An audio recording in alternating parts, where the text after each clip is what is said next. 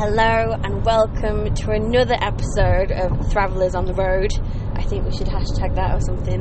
Um, as we mentioned yesterday, if you listened to our first episode in this new format, we are currently driving from the Baltics to the Balkans.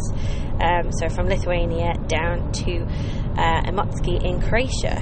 Um, so yeah, post-COVID travel, interesting world. We were all prepped and prepared, um, and then day two was our, our big kind of our, our big day. Um, so day one, as you might have heard, we only went from Lithuania into Poland, so fairly simple. But day two, we are heading through, um, or we did head through today. Um, Poland into Slovakia, Slovakia into Austria, Austria into Slovenia, and then Slovenia into Croatia. Um, a little bit of a convoluted route because currently the rules around travelling through Hungary are a bit a bit sketchy. Um, and also, the Czech Republic have still got quite strict restrictions in place according to the DirectGov website. But as you will find out, the DirectGov website may be kind of over egging it a bit. So, just kind of take you through our route. We left Poland um, at about seven o'clock this morning. Got on the road. Um, super easy drive down to the um, Slovakian border. Um, so with the with Slovakia, we were told that we needed a negative COVID test. We were told that we weren't allowed to stay without self isolating. But we were allowed to transit through so long as we were in and out within eight hours when we also kind of set off, Poland wasn't on the list of countries that was exempt from these restrictions, whereas Lithuania was. So we thought that might be an added complication. And then, believe it or not, we sat in our hotel last night. Al gets an alert on his phone, um, and Poland's been added to the list. So all of a sudden, we thought, oh, it might be a bit easier then. So bear in mind, they say on the DirectGov website, negative COVID test, have to self isolate you can't come in unless you're one of the one of the listed countries, uh, which we ended up being. And if you're transiting, you've got eight hours to get out. So you imagine a little bit of complication at the border. So Al, why don't you talk the people, good people, through what happened when we got to the Slovakian border? So driving through southern Poland, it's really quite pretty. And you get to you, you kind of go up into the mountains to to go over the border. And so he said we've got one kilometre to go, then 500 kilometres, and then slow down for the border and then we drove over this piece, this basically piece of road, and the only reason that we knew it was we were in Slovakia was because we saw a sign saying "Welcome to Slovakia." There was no one there. There was no border guards. There was no crossing. There was nothing. It was just if we hadn't, if we didn't know we were approaching the border, we probably would have sneaked into um, Slovakia without even noticing. Yeah, there was absolutely nothing. Um, yeah, so I guess, I guess, I mean, we were joking, weren't they? It's like they have added Poland to the list. Phoned Bob up and went, "Go on, Bob, you're doing? Thanks, mate." Um, yeah, nothing. So really, really simple, and that was our worry. So I'll be honest, I was almost a bit disappointed because I wanted a little bit of drama, but we just went straight through. One thing to mention, should you find yourself driving into Slovakia, um, is that they have something called a vignette, um, which is basically road tax. So rather than having toll roads, you, you buy a sticker that goes in your windscreen and that covers you for all the tolls. You can usually buy a week um, or four weeks. Um, you have to have one. If you don't have one, you'll get an on the spot fine, and we've been stung before for that. So please, please remember if you're driving to Slovakia, um, Austria, or uh, Slovenia actually on this route, get a vignette before you enter the country. They're usually sold in petrol stations just as you approach the border. So we then were in Slovakia. Uh, we had a quite a cool drive through Slovakia actually yeah, as you come in, it's, you kind of come coming over the mountains, and then you come through uh, past a massive dam, um, and then uh, and then it's weird because it's it's a main road. Well, it's, it is a main road, but sort of they've only done one half of it, so you end up you end up driving on the wrong side of the road to avoid these big potholes. One thing to mention actually is that the check your speed limiters whenever you go into any country, but particularly in we found in Slovakia because there was maybe four or five police speed traps um, as we drove around. And so we were luckily enough, the guy in front of us got pulled over, um, and uh, we saw it just in time and slowed down. But uh, that's always worth it. But yeah, it was really, really pretty sort of drive. It was quite slow. but until we got into the middle of Slovakia, um, it was just sort of country roads and real nice. Yeah, it was. It was really nice. And then once you kind of drop down out of the out the mountains, you hit a motorway, and then it's plain sailing. Running then right through to Bratislava, uh, which is on the border with Austria. So the Slovakia-Austria border was our next challenge. Um, again, looking at the DirectGov website, um, it seemed fairly strict. So you can go into um, Austria if you're coming from another EU country. The UK is included on that list as well. Um, although because we are still as, as a medium high risk country, you do need a negative COVID test. Um, you can get one at the um, the the airport um, in Vienna, I think, as you fly in and you have to self isolate once you get the results, blah, blah, blah. But anyway, over the border, we were told we would need a COVID test, or again, we can transit within. They didn't say how long actually, did they? They just said we had to prove that we were moving through. Um, so again, we thought we we might we might get stopped in Austria. So so yeah. So again, Al, why don't you tell the good people about the Slovakia-Austrian border? Nobody there. Nobody, not a sausage. We just drove straight through, and we've driven over that border a few times before, haven't we? And they, it was no different than it it normally is. So so yeah. So then we're in Austria. So Austria is, I'm sure Austria is very interesting for a lot of reasons, but driving through it is not one of those reasons. Uh, to be fair, it is fast. We've driven, I think, probably every single direction through Austria, north to south, east to west, west to west to east, whatever it is, and it is dull because it's motorways all the way. Um, as you can imagine, very well maintained motorways, uh, great drivers, um, nice lane discipline if you're if you're interested in that kind of thing. if that gets, gets you off. uh, to be honest, it, I quite like it. I quite like it when you've got good lane discipline. Um, and well, this podcast's taking a turn, isn't it? Um, so getting all weird about lane discipline. So, um, uh, but yeah, just drove through Austria, pretty dull. Took us about what, five hours, was it maybe four? Yeah, I, I yeah, maybe like three or four. Um, and so then we were approaching the uh, Slovenian border, which was the one which we feared the most, I think, because they said that they're really, really careful about um, about all kinds of uh, about the health checks. I'm sorry, really careful about the health checks, and also we've been through there before, and even like last year or year before, there's quite often in fact, almost always there's people on the on the border, even though it's an EU border, it's a soft border. There's people being on there checking for stuff, and often it's for vignettes, like we talked before.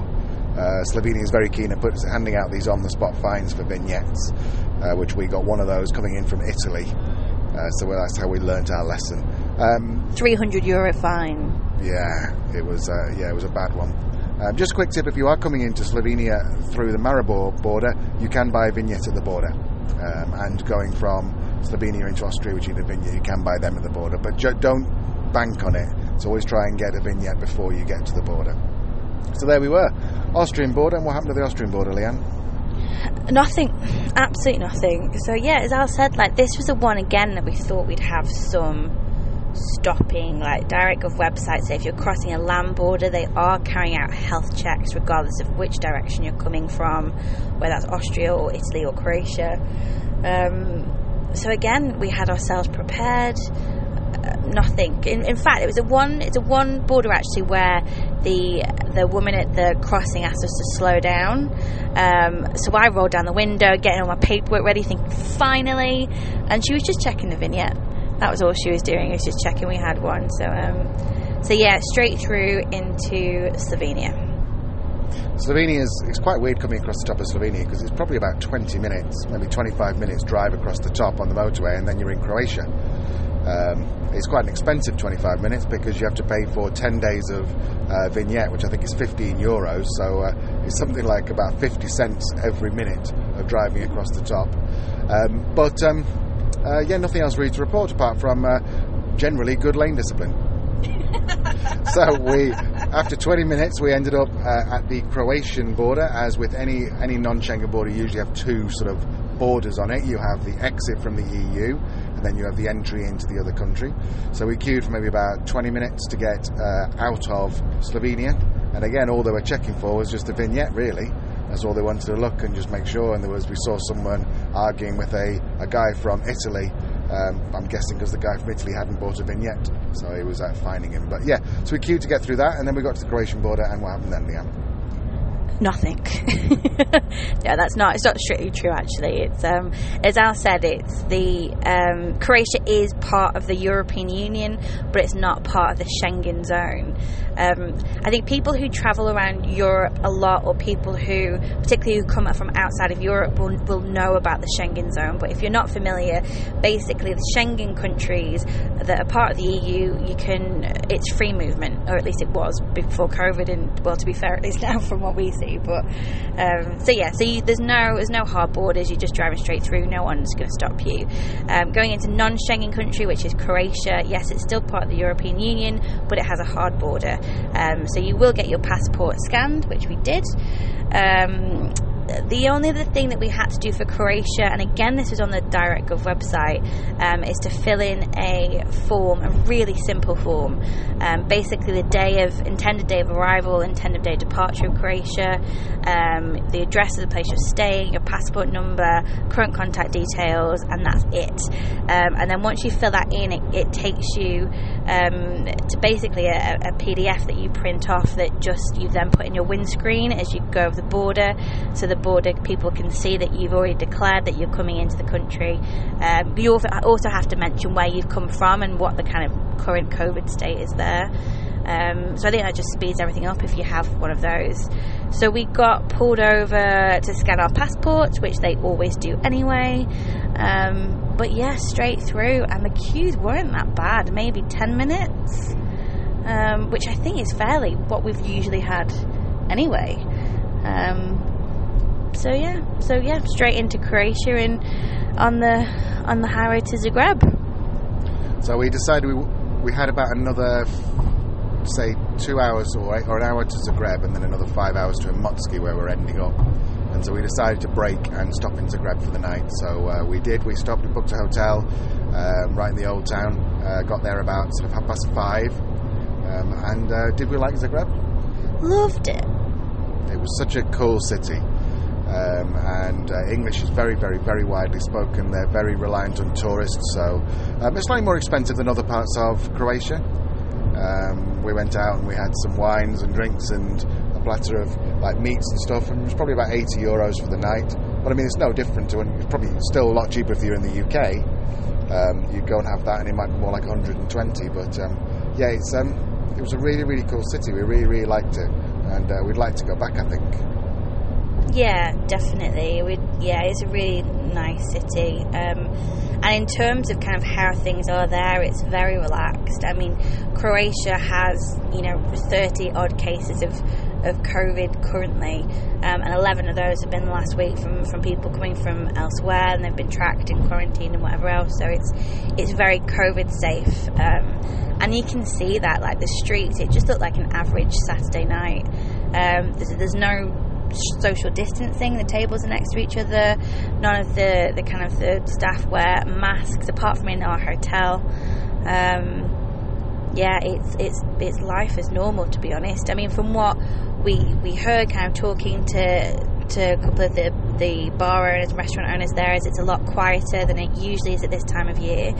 Um, but they're hoping that's gonna gonna kind of change as as Europe starts to open up. So um, so yeah, if you're looking for somewhere to go that that is reminiscent of a pre-COVID world, Croatia and Zagreb so far look like a good choice. Definitely, and Zagreb is we've we've been to uh, Opatija and Istria and Pula and Rovinj, um, and that's all we've been in Croatia, isn't it? Yeah. So it's mainly down sort of like the Italian border. Um, and uh, and we really really liked that. And I didn't know what to think of the northern Croatia, but um, we just really really liked it. Really cool city. Reminded me a little bit of sort of like Manchester, but it's sort of quite Mediterranean as well. Lots and lots of wines. The place we went to is a place called uh, the Barik Wine Bar, which is on the main sort of I suppose they call it pub street, but you know the main bar, main street with bars. We'll put a link in the notes of what that's called. It Begins with a T, and I wouldn't even know how to say it. Uh, but uh, yeah, sat down there, and this guy came over with his Mediterranean meats and his, his Dalmatian wines, and he's talking us through it. And we had Negroni and Aperol, and it was just just you could just literally be sitting on a beach in, uh, you know, in um, in Italy or Spain or something, and it was just it was just great. Yeah, it was. It was really lovely, and it was um, definitely kind of a shifting gear from being in Northern Europe since oh my gosh, I don't know December, November. Yeah, so um, yeah, it was it was a nice shift for us to get back to the Balkans, get back to a bit more Mediterranean, um, and hopefully there'll be a lot more of that to come. Definitely. So yeah, so that's day two. Um, it went well. Not as much, not very interesting really, but if you know you're curious how it's all working, there you go. So join us on day three uh, when we'll make our final trip down to uh, Imotski on the split Dalmatian coast of Croatia. Until then, bye bye.